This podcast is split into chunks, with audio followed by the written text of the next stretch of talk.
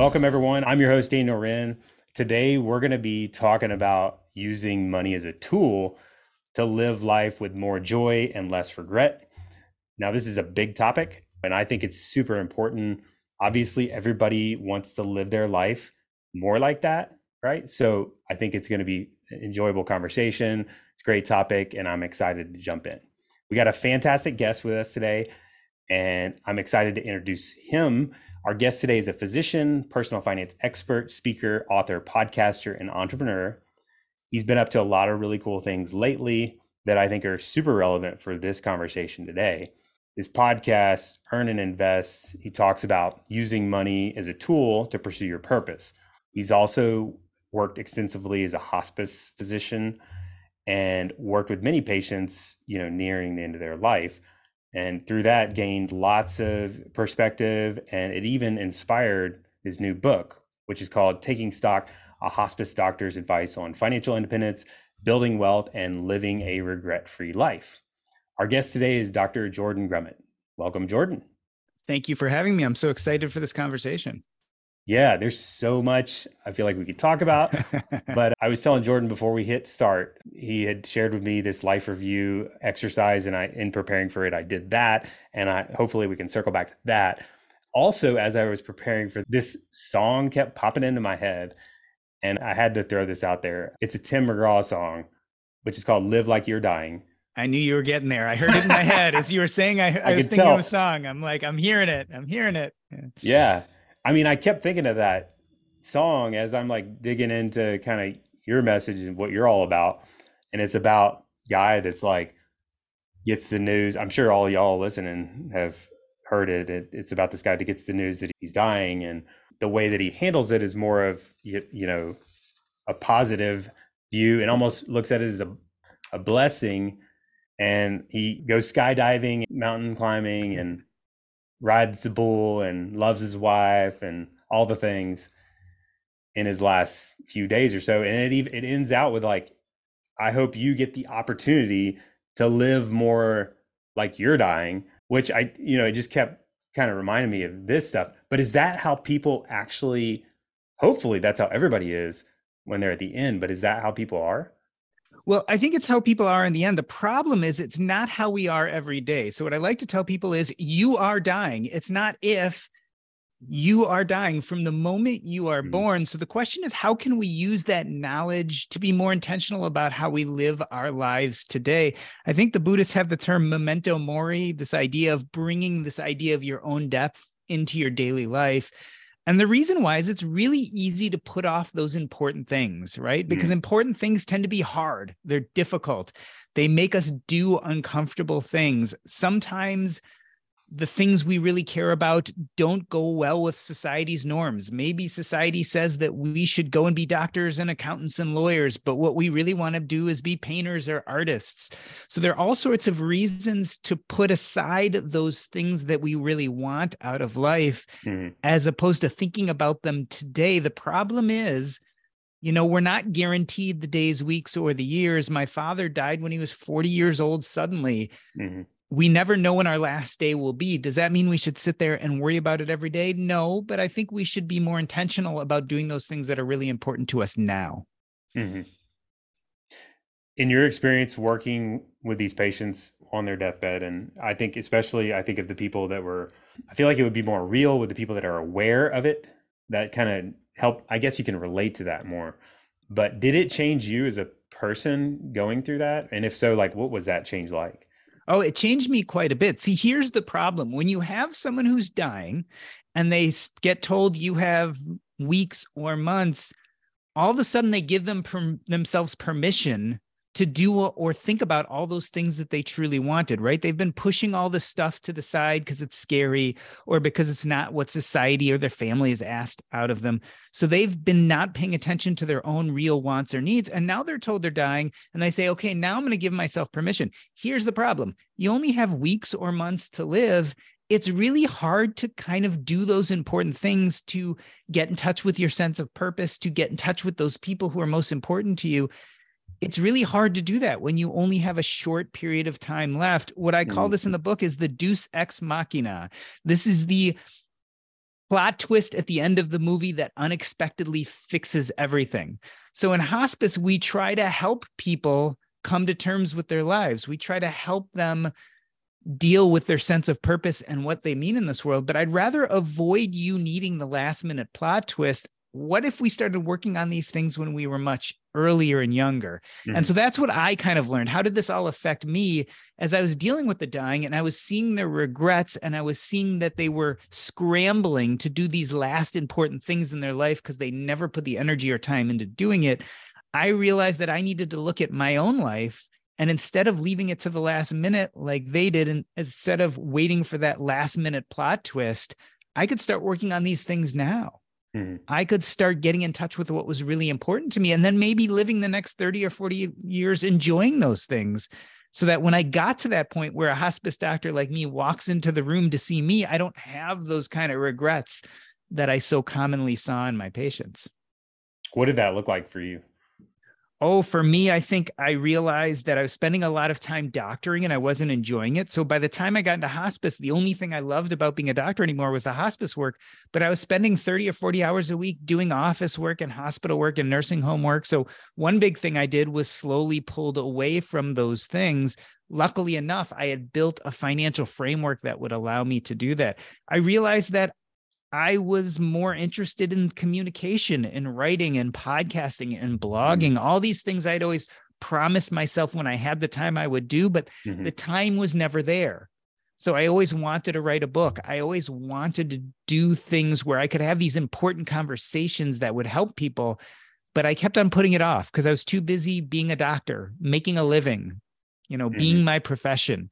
And so I think dealing with my dying patients with these hospice patients helped me finally cleave that bond to these things I thought I was supposed to be doing mm-hmm. and start really questioning well, what do I want to do? Mm-hmm. Yeah, it's so interesting that we're chasing this whole like a lot of us are chasing retirement or happiness or whatever, and we're working so hard, but we don't even have any space, so much that we're, we don't even have any space to enjoy it today and so it's all kind of like future focused which is interesting because what's the point of retirement? I mean, a lot of us think of retirement or think of getting to this place where we call financial independence or financial freedom. And we almost focus on that thing, the word retirement or this idea of financial freedom, but we don't think real deeply about what that gets us. Mm. What it should get us, retirement or financial freedom, is the time and the space to do those things that are purposeful and meaningful to us. But why do we have to wait to retirement to do that? Why mm-hmm. can't we start thinking about those things when we're in our 30s and 40s? And so your average person would say, well, we're too busy working or building a family to do that. But I would argue, well, why can't we incorporate those things into our work, into building a family? Mm-hmm. Why do we again have to focus on the purpose of work is to make money and the purpose of having money is a goal so that I can stop working? That all sounds great. But again, it's this idea money is a tool we work to build up more of this tool but then we have to make sure that we use that tool to actually do those things we want to do in our lives. Mm-hmm. yeah i think i think most people will say oh yeah i get it like money is a tool. But then if you look at their life they're kind of caught in this pursuit of more money or the money is the end goal.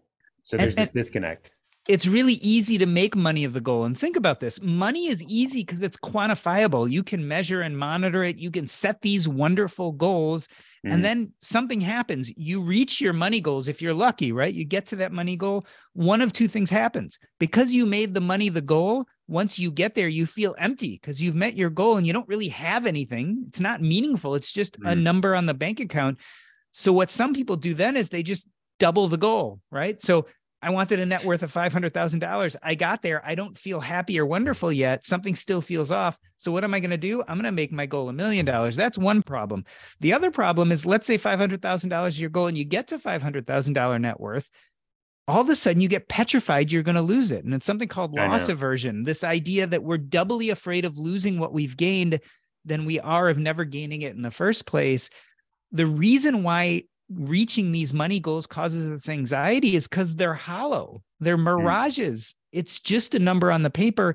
It's just this thing that we've created to mean value or wealth. these are hollow goals and they don't make us feel good. What we need to start doing is thinking about, well, what's really important in our lives? What do we want to accomplish? And once we move past that, then we can see what money can be used to do for us. Mm-hmm. And these are more durable, tangible goals that actually give us some modicum of happiness versus just some net worth number, which we think is going to make us happy. But actually, most people get more anxious as they get closer and closer to that money goal. Mm-hmm. Yeah, and I think the science backs up. A lot of research has been done on that, and I think it all backs this up. I'm curious if some of these people nearing them into their life were some of them, you know, doing it right. Like, had some of them kind of like really just, you know, knocked it out of the park on like they were in touch with their purpose. There are plenty of people who live really good deaths. I've highlighted in the book a lot of people who had regrets. And the mm-hmm. reason why is I wanted to show how these regrets could translate into making a better life for us as people when we're younger. But the people who start thinking about purpose, identity, and connections early on in their life actually tend to get to the end of life and don't have these regrets. There's not the mad scramble to accomplish all these things because they already have. But it is still the rarity in the sense that most people don't really want to face these tough questions of what's really important to me and how do I achieve it most people put it off. And I think a big reason people put it off is because it's scary. Like when you start thinking about meaning and purpose and these big things, it reminds you that life is finite, that you could get to the end one day and not meet these goals. And that's mm-hmm. really anxiety provoking to think I could die one day. Maybe I won't achieve what I want. So instead of even thinking about it, people just put it off and concentrate on the easy stuff. I think money is an easy thing. It might not be easy to make money, but you know the steps. Like, you know, I could get a raise at work. I could get an extra job. I could start a side hustle. I could invest more aggressively. Like these all are answers to simple questions. But then when I say, well, who do you want to be and what do you want out of life? Mm. That's a much difficult question. I think it provokes a lot of anxiety. And I think some of that anxiety is tied to the fact that it reminds us of our own mortality. Mm-hmm. I mean, it's an evolving thing. If you're kind of caught up in this perfectionist mentality, I think it's like there's no perfect answer for that. It's like, impossible to perfect your purpose and future self and it's evolving over time do you think there's specific challenges physicians face ideally we're all living a regret-free life but as a physician do you think it's particularly challenging Oh, I think it's very challenging. One is there is a huge societal pressure to be doctors and what being a doctor means. So, anyone who wants to step out of that narrative really faces a huge backlash. The other problem is what most of us go into medicine for this dream of being there and helping people and making a difference, that dream gets a little bit mangled as you go through medical school and residency. And by the time you come out, you realize what you're doing for a living isn't what you thought it would be. Mm-hmm. You're spending a lot of time in front of a computer.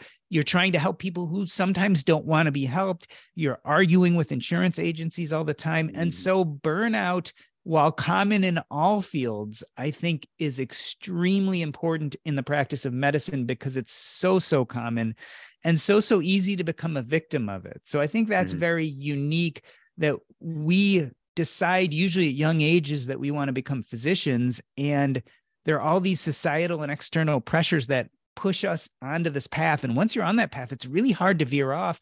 Not to mention that if you do end up being a, a physician, you finish residency and you're like, I hate medicine, I don't want to practice it anymore. Guess what? You might have hundreds of thousands of dollars of medical school debt. And the only thing you know how to do that creates income is be a doctor, which by the way creates lots of income. So mm-hmm. if you're mm-hmm. going to step away from that and then go do something you're not nearly as trained to do, you're not going to make as much money. You're going to have a hard time paying off those debts. Yeah, it's a challenging spot to be in. How do we start to gain greater awareness or start to maybe I mean the burnout situation is challenging because I think if you're in the rat race and you're just grinding it out, it's hard to even think straight. And so maybe it depends on circumstances, but like how do we start to kind of move the right direction on this? So I think the first step is you almost have to take your finances and put them aside for a moment, which scares everyone, right? Because. I'm someone who's interested in personal finance and I'm actually telling you ignore your finances for a short period of time or put them on autopilot for a short period of time. And the reason you want to do that is you really need to start thinking about what do purpose, identity, and connections look like in my life? Mm. What does meaning look like in my life? Only after you do that really hard work, which sometimes takes months or years, can you then go back to your finances and say, okay, I know who I want to be. I know what I want my life to look like. I know how I want my days to be filled with meaning. Then you need to go to your finances and build a financial framework that fits around that. Mm-hmm. Now, of course, that leads to a very difficult question, which people struggle with all the time is, well, how do I define my sense of purpose and identity? And that's a hmm. whole nother conversation that gets into what we were talking about before with things like a life review. There's lots of exercises we can do that help us start getting in touch with who we are and what we want out of life that help us see through that kind of mirage of wealth let us see past money and net worth and start thinking about the more important things like how do i want to spend my time what do I want to contribute to the world? Who are those people I want to touch and in what way? How do I want to be remembered by my children and grandchildren? Mm-hmm. All of these kind of big questions get us past money and make us think about what's really important to us. Yeah, I think the natural tendency is to focus on the money first, like you're saying.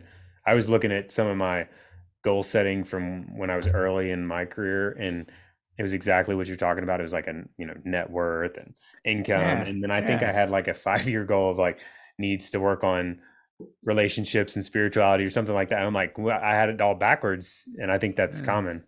I think it's really common, and and again, it's very comfortable mm. because if you think about your list, you knew the steps to take to get to a higher income or to be higher on the professional stratosphere, whatever was important to you there but it's kind of amorphous when you start saying, well, how do I become more spiritual? How do I work on my relationships? Like that stuff is more difficult, more time consuming, and in some ways more stressful. So it's easy to put it aside.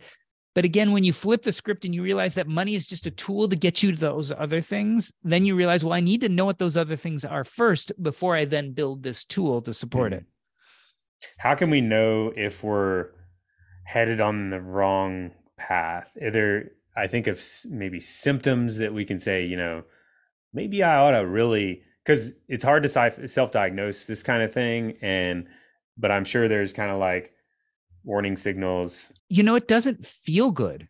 Mm. So let me tell you about what happened to me. I had been identifying myself as a doctor for most of my life. My father died when he was 40. He was an oncologist. He had a brain aneurysm. He died while he was rounding at the hospital.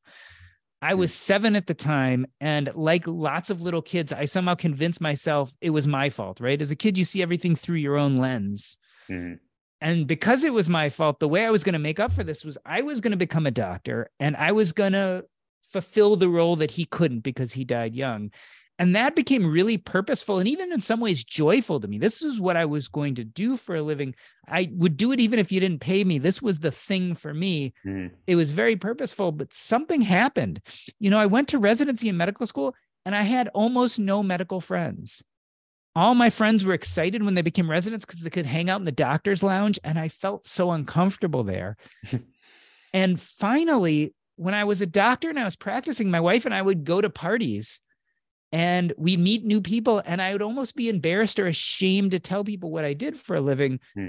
which is crazy because there's nothing shameful about being a doctor it's a very proud profession but what i realized is i was wearing this identity on the outside like a cloak that didn't match my identity on the inside mm-hmm. and so i had to do a lot of work to figure out what my identity on the inside was and i realized that it was as a communicator a writer a podcaster a public speaker once I recognized this disconnect, I realized how uncomfortable it was making me feel. So, how do you know you're on the wrong path? It doesn't feel good. You mm-hmm. feel disconnected. You surround yourself with peers who are excited about the things you like to do, but you don't see or feel the same joy they do while doing it because you mm. don't fit. And so you have to start looking for those signs that the path you're taking doesn't feel comfortable or good or isn't really meeting your needs. And then the hard part starts, right? you got to make changes potentially. So, what did the work look like for you when you started to? You saw the signals, which is huge because a lot of times we miss the signals. I think we get the signals. Most people, they're all over the place, really. But you saw the signals. And then what did the work look like? So I had an epiphany. I realized I was burning out in medicine. It was stressing me out. I knew, I just knew I couldn't do this forever. So I started looking at my finances saying, well, how do I get out? How do I have enough money to support myself so I don't need to work again? I was struggling through this, and this guy, Jim Dahle, sent me his book, The White Coat Investor, which is a book for high net worth individuals, especially physicians. And I read his book, and it gave me the vocabulary to understand my finances. And I realized that I actually had enough money. Like he gave me the words and the equations and everything. I said, wow, I have enough money. I could stop working as a physician right now and I would be fine which felt great for a moment. And then I had a panic attack because the only identity I had ever had, the only connection to my father who died when I was a little boy, was all tied up in this profession. So I was lost. So this is what I did First and foremost, since I had some financial power, I looked at my job of being a physician and I started getting rid of things that didn't fit, that were causing me stress or causing friction in my life. Mm-hmm. So I call this subtraction. I started subtracting out the biggest pains in my job. So at that time, I had a private practice. I wasn't willing to step away from being a physician totally. I couldn't step away from that identity. It was just too fresh and new, and I didn't know who I was but I could get rid of my practice, which was calling me all sorts of stress. And I was going to patients' houses on Saturdays and Sundays to mm. see them. So I got rid of that and I was doing nursing home work and hospice work. But over a year or two, the nursing home work got more stressful. I was getting calls at three in the morning. So eventually I got rid of the nursing home work. I was lucky. I had enough money. I could do these things eventually I kept hospice work. And the thing about it was hospice work was work I would do even if I wasn't being paid for it. So that was a big sign to me. I said, okay, I started getting rid of things I didn't like in my current workplace. And what I was left with is something that felt genuine, purposeful, something I would do even if I wasn't being paid for it. So I kept that, but I even hewed that down further. I got rid of nights and weekends and being on call. What I was left with is 15 or 20 hours a week of mostly being in meetings and taking texts but otherwise I could build it into exactly what I wanted it to be. Mm-hmm. So for me, I subtracted out all those things I didn't like about my job, all those things that were causing friction. When I did that, I went from working 60 hours a week to working 15 hours a week. All of a sudden, I had all this free time. So the question was, what were the things that were meaningful for me that I now had time to do, which I never had before. Of course, there was the obvious family stuff like being there for the kids and my wife and et cetera. Mm-hmm. But what I really recognize is all throughout my career, I was squirreling away little bits, minutes, and hours to write blogs or do public speaking or to act as a communicator. I was squirreling away these little bits of time to do it while my family was sleeping or during an odd lunch break here or there. And I love doing these things. And I would call it a hobby because I told myself, well, you can't make a living doing that. That's not what you do full time. That's what being a doctor is. When I realized I now had all this free time, that was what I wanted to spend more time doing. So it was epiphany to me in the sense that I could actually start doing those things that I would always considered hobbies, the things mm-hmm. that really I was passionate about. And I could spend more and more time doing them. And once I started doing that, they became really, really purposeful for me. Mm-hmm. And so that's how I had to approach it. I had to do it slowly. I had to get rid of those things I didn't like first, create some time and space, and then start slowly adding in those things that are purposeful to me. Now, a lot of people could be listening to this and saying, well, most of us aren't as lucky as you are. Maybe we don't have hobbies. Maybe we don't think or know what's purposeful to us. But for those people, I'd say, well, now you have some extra time and space in your life. Start throwing the spaghetti against the wall. Start volunteering for things. Mm-hmm. Start thinking back to childhood and what really got you excited or motivated. Think about those nights where you woke up in the middle of the night excited by an idea and your heart was racing and you couldn't fall back asleep because it was so cool. Well, did you pursue those things? Maybe you convinced yourself the next day you were too busy or it didn't fit into your work schedule, or that's not what adults do. Mm-hmm. But now, if you can create some space in your life, maybe you can start pursuing those things and start thinking about what do I really want? What really gets me excited? Mm-hmm. You mentioned the Coat Investor book. Um, were there other influences that come to mind that kind of there's all these little influences in our lives that kind of propel us the right direction. But were there other things that come to mind that kind of helped along the way? I mean, there were tons of influences. The first influence was my parents. So my parents modeled fantastic financial behavior. They never gave me the vocabulary for it, but I grew up with parents who saved 50% of their income, who owned real estate, who ran their own businesses, who had side hustles. So immediately they had a huge impact on who I became. And that was the only reason when I finally got that book from Jim Dahle, I had been modeled such great financial behavior that I had just done what my parents did, mm. which was really lucky because when I finally figured it out, I actually had enough money to start steering the ship and doing what I wanted to do. So right out of the box, my parents were incredibly influential. There are a lot of books out there. I mean, there are a lot of financial books. Once I read Jim Dahle, I started reading blogs like Physician on Fire, started reading J.L. Collins, The Simple Path to Wealth, Grant Sabatier, Millennial Money. I mean, I just started taking in all of these personal finance people. Mm. And it helped me refine my financial knowledge, but it also, again, helped me get to this point where I could take my finances and create a sense of autopilot or competency so that I could start putting my mind to other things like what's going to be meaningful to me? What do I really want to spend my brain power doing? Mm-hmm. So, how did you shift? Was it kind of a natural shift into? I know you enjoyed blogging and producing content and it sounds like you started digging into finances and was it kind of a natural shift to start because you could have of course started creating content about being a doctor or medicine or hospice right. or and and i had done that for years i had writ- been writing about being a doctor a medical blog since 2005 mm-hmm. and in 2018 wow. as i had this epiphany and I read the white coat investor I knew that I had to work through all my issues of my finances and my identity. So I started writing about personal finance because it became almost like an online diary, a way for me to work through all of this kind of financial trauma and figure out what it meant in my life and understand how it could lead to a better life. So for mm. me, it was a very intentional exercise in working through all of these things that I didn't quite understand. And in mm. a sense, it became an online accountability journal too, because I would write blog posts almost every day telling people what I believed, what I thought, what money should do for me, and what I wanted to do with it. And once you kind of put that out into public, it does provide the sense of accountability of, okay, mm. I've thought it, I've now written it, and now the next step is to actually do it. Mm-hmm. Yeah, I think it, accountability is big. You did it in a one form. There's accountability with people in general, but like a lot of times people use more like one-on-one accountability or your spouse or but the internet is a great one because it's like the masses.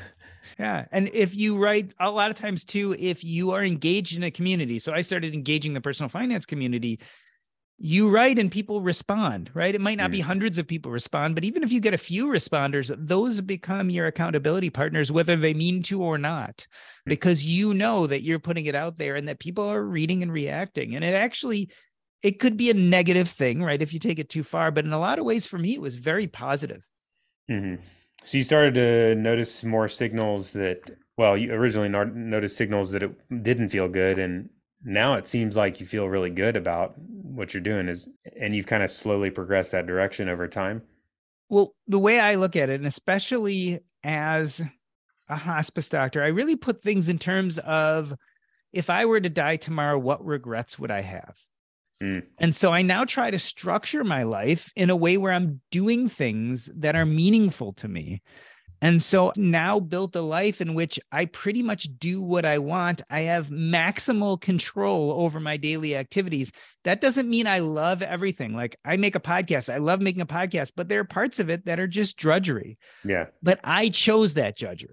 Right. So feeling that sense of control and choosing those things you do with your life, I've just slowly gotten rid of all of those things that I didn't like doing that didn't add meaning to me mm-hmm. and then started replacing them with meaningful things. And it doesn't have to be something big or important. For me, reading is very meaningful. So I read two to three hours a day. Yeah. That's something I can build into my life. Exercise is important. So I can exercise an hour a day. These are all things I started building into my life so that I could work on kind of those things that are important to me. So not everything is a big dream or goal. Like I had some big dreams and goals like publishing a book, that was something that took a lot more time and a lot more thoughtful energy, et cetera. And that takes up some of my time. But mm. then other parts of my time are stuff like that reading, exercising, spending time with family, being there when my kids get home from school. All of those are kind of more minor things that I can integrate into my life right away and just give it more meaning. Mm-hmm. So if I'm um, kind of in the throes of a tough job, like working 90, 80, 70 hours a week in my job, and I think in that position, it's like you're barely above water. I have worked with many people that are in that situation and it's difficult because there's not even enough time to, spend 30 minutes to do some self development work on what's most important to you, much less like time to take your kids places. I mean, it's like life is crazy. And I think a lot of our culture is just crazy over the top, overcommitted on activities and work and all that stuff. So, how do we kind of shift on that? I think the answer is still the same answer. I don't think you can answer those questions until you realize what's important to you. Mm. And I think once you do some of that work and you have to slow down enough to at least figure out what is truly important to you, once you do that, you can then start looking at your finances and start thinking about, well, what, how much money or what do I need my finances to look like to support that? Mm-hmm. Then you can go back to that crazy job where you're working 90 hours a week and say, okay, I kind of know what my goals are. I kind of have some idea of what my financial needs are to meet those goals. How does this job align with that? Mm-hmm. And there's so many different answers. One might be this job makes me a bunch of money, and I'm willing to put that all aside for five years to work really hard, make tons of money, mm-hmm. and then quit and live off of the proceeds and then do those things I want to do. That might right. be the answer for one person. Another person might say, look, I can quit this job and take a job part time that I spend 45 hours a week instead of 90 hours a week, I'm going to make 50% as much money, which means I might have to work until I'm 60 or 70. But having those extra 45 hours a week will allow me to pursue things I want to do, allow me to spend time with my family. Yes, I won't have as much money in the coffers, but I'm going to be enjoying life a lot more right now. And I'm going to be much more purposeful today you know, for some people, that might be the answer. Mm-hmm. For some people, the answer might be I'm working 90 hours a week and I can take a quarter of a pay cut and drop some of these responsibilities and hand them off to someone else. There's so many different possibilities once you know what you want and then can start putting that into a financial framework but you can't figure out how to attack that crazy life now until you have an idea of what a better life looks like. And I know mm-hmm. it's exhausting and I know people are busy, but it's the only way you're really going to start shaping your life now to fit what you want. Otherwise, you're just a victim. You're just mm-hmm. a victim of circumstance. You're a victim of someone told you you have to work this much and make this much money and you are living a crazy life and if you're not enjoying it if it's not fulfilling you if you're not working that job to produce the tool of money to get you a better life then why are you doing it yeah i remember one day i came to work and i have you know running the business and it can pull you in a lot of different directions and one day i came in and i was working with jen who's in here at the time and was just like kind of built up pressure and i'm like all of a sudden realized I'm completely fried. I had too many commitments and I'm like, Jen, we got to reschedule all my meetings, like clear the calendar. I'm out. And I left and went on a run and like took a couple of days off. And that was kind of a recharge your batteries kind of experience. This is life telling you something's wrong. Right? If you're living that crazy busy life and letting those important things in your life slip away, you're doing it wrong. And I'm going to say that again. You are doing it wrong because you are dying from the day you were born, and there's a finite amount of time left. That may be days, it may be weeks, it may be years, and no one knows how much. So you have to ask yourself the question if I died tomorrow, would I have regrets? And if the answer is I'd have tons of regrets, you're doing it wrong. right. We got to make changes and they got to be like ASAP. Yes. And, and that doesn't mean you, you, have to drop everything, but it means right. we need to start being real thoughtful about how we're going to make this better. Yeah. And I think the awareness is where you get, a lot of times you get the motivation just from the awareness and that can drive you. But I would love to talk about some of the stories from the book about patients. You had a bunch of stories about patients, and I'm curious about your favorites? Do you have favorite stories from some of the patients that you talked about with, with some of their regrets and some of those observations? I mean, I have tons of stories that are my favorites, some of them for good reasons and some of them for kind of bad or sad reasons. Let me tell you mm-hmm. one story I love that I often tell is about my patient Ernesto. Ernesto was in his 20s, was at the height of his money making abilities. He was building his professional career, and he did something that many people didn't quite understand. He decided to take a year off, train, and go try to climb Mount Everest. Mm. And people said, What are you doing? You're in the midst of making money. You're building your career. This is going to slow you down. They started talking about opportunity cost, right? Instead of using that money and instead you if you took your salary and you invested it and it'd be worth Yeah. millions in years. So that was in his 20s. And he went and he took a year off and went to go climb Mount Everest. Now, interestingly enough, I met him in his 40s when he was dying of leukemia. Hmm. And so let's play this whole scenario back. What if he hadn't taken that time in his 20s to try to climb Mount Everest? What if he had put it off? What if he had said, you know what, I'm in the middle of building my career, I can do it later? Ernesto spent most of his time regaling the hospice workers with stories about being on Mount Everest. It was the thing that he talked the most excitedly about. Here's something else interesting he didn't succeed. You know, they made it about halfway up. The weather changed. It was unsafe. He had to go back down. And by then, he had to Mhm. leave and go back. He didn't succeed. But the interesting thing about Ernesto is it wasn't whether you succeed or fail. What people regret are the things they never had the courage to try. Mm. And so, what was great for Ernesto is we talk about investing in the stock market, we talk about dividends from our stocks, but Ernesto invested in this experience and it compounded over the years and continued to give him dividends up until the day he died. Mm.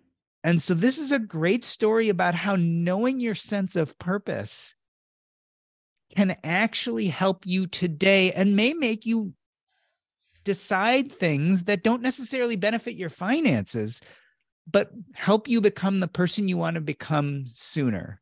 Mm. And so I think Ernesto's story is just a great example of so many things. But it's also a story of the risk of not living your life today as well as tomorrow, not realizing what's important for you. I also like to tell my own story about how I did it wrong. When I started medical school, my first week, I volunteered as an inpatient hospice worker. Mhm. And for the first year or two of medical school, every week I would go and be a hospice volunteer. On the other hand, I convinced myself, no matter how much I loved being a volunteer, that wasn't something I would do for a living, right? It either wouldn't pay enough or wasn't exciting enough. I wanted to be an internal medicine physician and rush in the room and save people's lives. And so I went and became an internal medicine physician, burned out and left medicine. The only thing that I wanted to keep was this hospice work. By that time, I had made tons of money. I was financially independent, so I could afford to leave medicine completely.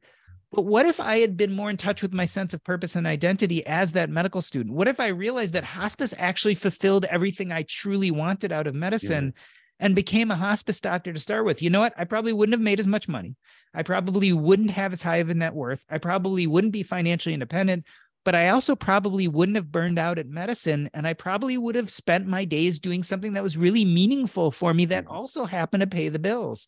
And you know what? That would have been monetary needs Mhm. but our passion and meaning and purpose. And if we do that correctly, there's no reason to rush towards something we call financial independence. There's no reason to rush towards a high net worth. You're already actually doing all those things that the money is supposed to do for you already. And that's the Right. goal. So those are those are two good stories, I think, from the book. Yeah, I think as you were saying that, I think of a lot of conversations I've had around financial independence and retire early. And I think we've interacted with lots of physicians that are, it is a passion. Like they truly do love medicine, but the system is like just crushing them, causing a lot of the problems. And so they're really pushing hard on these side hustles and passive income and real estate and all these things to basically get to fire faster or financial independence faster and i think the issue i see is that they're almost it's like pulling them away from their passion Yep. There was this guy named Jeff who wrote a blog called The Happy Philosopher. He's a radiologist. And he talks a lot about how he got burned out in medicine and he decided that I could change my life. I could be more frugal. I could invest. I could do all of these things. And that would allow me to go part time in medicine and eventually retire early. Well, guess what happened? When he started taking control of his life, when he started seeing that there were financial pathways he could support himself, that his money could give him options, he ultimately decided not even to go part time because just feeling that sense of control, mm. knowing that he could control his life, knowing that he could go down to part time anytime he wanted to, brought some of that joy back to what he really liked about medicine. Mm. So the goal, the answer to burnout is not become financially independent and leave medicine. The answer, in my opinion, to burnout is create safety and a safe financial framework so you can take your job and meld it or mold it into what you want it to be. So you can get rid of those most worrisome friction points and make it much more manageable. For some people, that might be doing concierge medicine. For some mm-hmm. people, that might be doing direct practice. For some people, like me, it would have been changing specialties and only doing hospice medicine. For some people, let's say you're an ER doc, it might be going from an employed physician to a contract physician who works less shifts or only works day shifts mm-hmm. or works only night shifts so they can be home with their spouse and kids during the day. For mm-hmm. each person, it's going to be a little different. The point is not to leave something you're passionate about it's to feel a sense of control so you don't burn out and then no longer feel passion for those things that drive you. Yeah. I think there's a lot of problems in healthcare, and that doesn't mean necessarily that you have to leave. I kind of view it as opportunities too. Like you can create new solutions. It could be a business that we don't even know exists that's, you know, allows you to do the thing you ultimately really loved in the first place. And it solves a lot of these ridiculous problems and that is going to feel much more impactful because you're leaning into what's most important. But it all goes back to i think the issue with these people i interact with on occasion is like what's the underlying purpose behind yeah. the direction you're taking this? Is it to make money or is it to follow your passion and this is the real important part that I want to make sure everyone understands. I'm not saying don't pay attention to money. In fact, if you get this, you realize getting your financial framework in place is more important than ever because money is a powerful tool and it will allow you to pursue the things you really want to do. But we just have to recognize that it's not the goal unto itself. So, mm-hmm having some financial wherewithal will give you a lot of fuel to turn your dreams into reality, to change your job into what you want it to be, to not accept those things that you hate about work. Mm-hmm. So it's important to pay attention to your finances, but remember, it's not the end all be all. It's actually a road to all these things you really want. Yeah, it's the tool to allow you to live out your purpose, really. Yeah. It's it's not the tool, it's a tool. It's it's right because tool, we have many other tools. We have community when we're young, especially. We have energy. We have relationships. Mm-hmm. We have skills. We have free time. I mean, we've got tons of tools. It just happens to be a very powerful tool. Mm-hmm. I want to go back to the life review.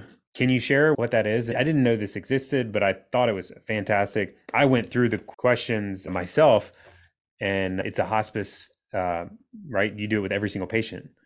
So not everyone does it with every single patient, but every patient deserves it. So this idea that the doctor, social worker, nurse, chaplain, someone sits down with the patient and goes through a life review, which is just a structured series of questions that ask them about their lives.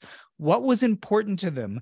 What were their most important moments? Where did they fail? Where did they succeed? What relationships have been key? What things have they achieved? What haven't they achieved? What are their regrets? And when you go through the structured series of questions it really helps answer some of these questions. What did purpose look like in my life? Who were those important people? And what does this mean now that i've got to my deathbed and only have a certain amount of time left? Mm-hmm. it's a really good way of evaluating your life and seeing who you are and what's meaningful to you my argument, of course, is we should be doing this probably on a yearly basis, if not more often, and probably when we're young, so that we don't end up again on our deathbeds and only have a little bit of time to really say, oh, now that I've gone through this, this is what was important to me. And I still have stuff that's undone. Mm-hmm yeah I, I enjoyed going through it. It's like a fantastic exercise to really think about what's at the end of the day help remind you of what's most important. And going through it i feel like a lot of past struggles can come up out of it and i think mm-hmm. that sometimes is our hang up in making progress. I think we've all had like everybody's childhood is very impactful in how who we become and sometimes there's these like big time issues in your past that are really holding you back and following your purpose and i think you can kind of come to light and or realize that and going through this but i think it's not it typically takes probably a little more work than just I mean, I think that's where therapy can be very helpful yeah. and uh, digging into that. But it talks about, you know, best memory of childhood. What are some of the things you regret? Like you said, I would encourage everybody listening to go through this. It took me, I wrote down, it took me two hours, but I was doing it in the morning without many distractions. So it's well worth the two hours to go through it, especially. So I do these all the time. I love this kind of thing, but especially if you haven't done this ever or in a while, it's a super impactful exercise to kind of start that trek yeah. towards living out your purpose. I will tell you, most people don't realize the answers are usually there. In other words, when you take a structured look at your past and start really thinking about what was important to you and why, you do start seeing some of those connections between what was purposeful and meaningful to you. Like, mm-hmm why you did the things you did. And often we see how we get off track, right? Wow, that was really purposeful to me. And I dropped it here. Maybe it was after a failure. Maybe it was after I started working and got too busy. Mm-hmm. And it mm-hmm. helps remind you, oh, these things were really important to me. This is when I felt most alive. I mean, mm-hmm. think about that. Just ask yourself, for anyone out there, ask yourself, when did I feel most alive? And how often do you bring an awareness of that moment into your everyday life and think, hmm, these kind of things I was doing when I felt most alive probably are purposeful to me, probably have some real mm. sense of meaning. It's just we're not really good at at thinking about these things and being intentional about maybe even recreating some of those feelings. Yeah. Or when did you feel least alive? You know? Yeah. Which I think is just as valid and just as important. Yeah. I think of like snow skiing. I could do it all day long. And it's one of those examples of you really feel alive and it's, you know, you want to do that lean into more of those things like you were saying like you take out some of the things over time that are less gratifying and add in some of more of the stuff that is you know in line with your true purpose. If we start to wrap up i wanted to talk about if we could your definitions. You had a lot i was listening to a podcast. You were describing your different definitions of financial independence and i thought it was super helpful more just to like open up people's minds to all the different varieties of how it might look and kind of throw out a lot of these like traditional retirement viewpoints which i don't i don't think are the most helpful yeah i mean i often talk about three different possible definitions of financial independence but the overall idea is financial independence is having enough money to live a life of purpose identity and connection so i think mm-hmm. there are a few different ways to get there one way is to create a huge amount of wealth invest it and when you get to some net worth number, you then have enough money to support yourself without making any more money. I call that front loading the sacrifice, right? We do a lot of hard work, we make lots of money, we get to this net worth number, and then we retire. We don't have to work anymore again, and we go live a life of purpose, identity, and connections.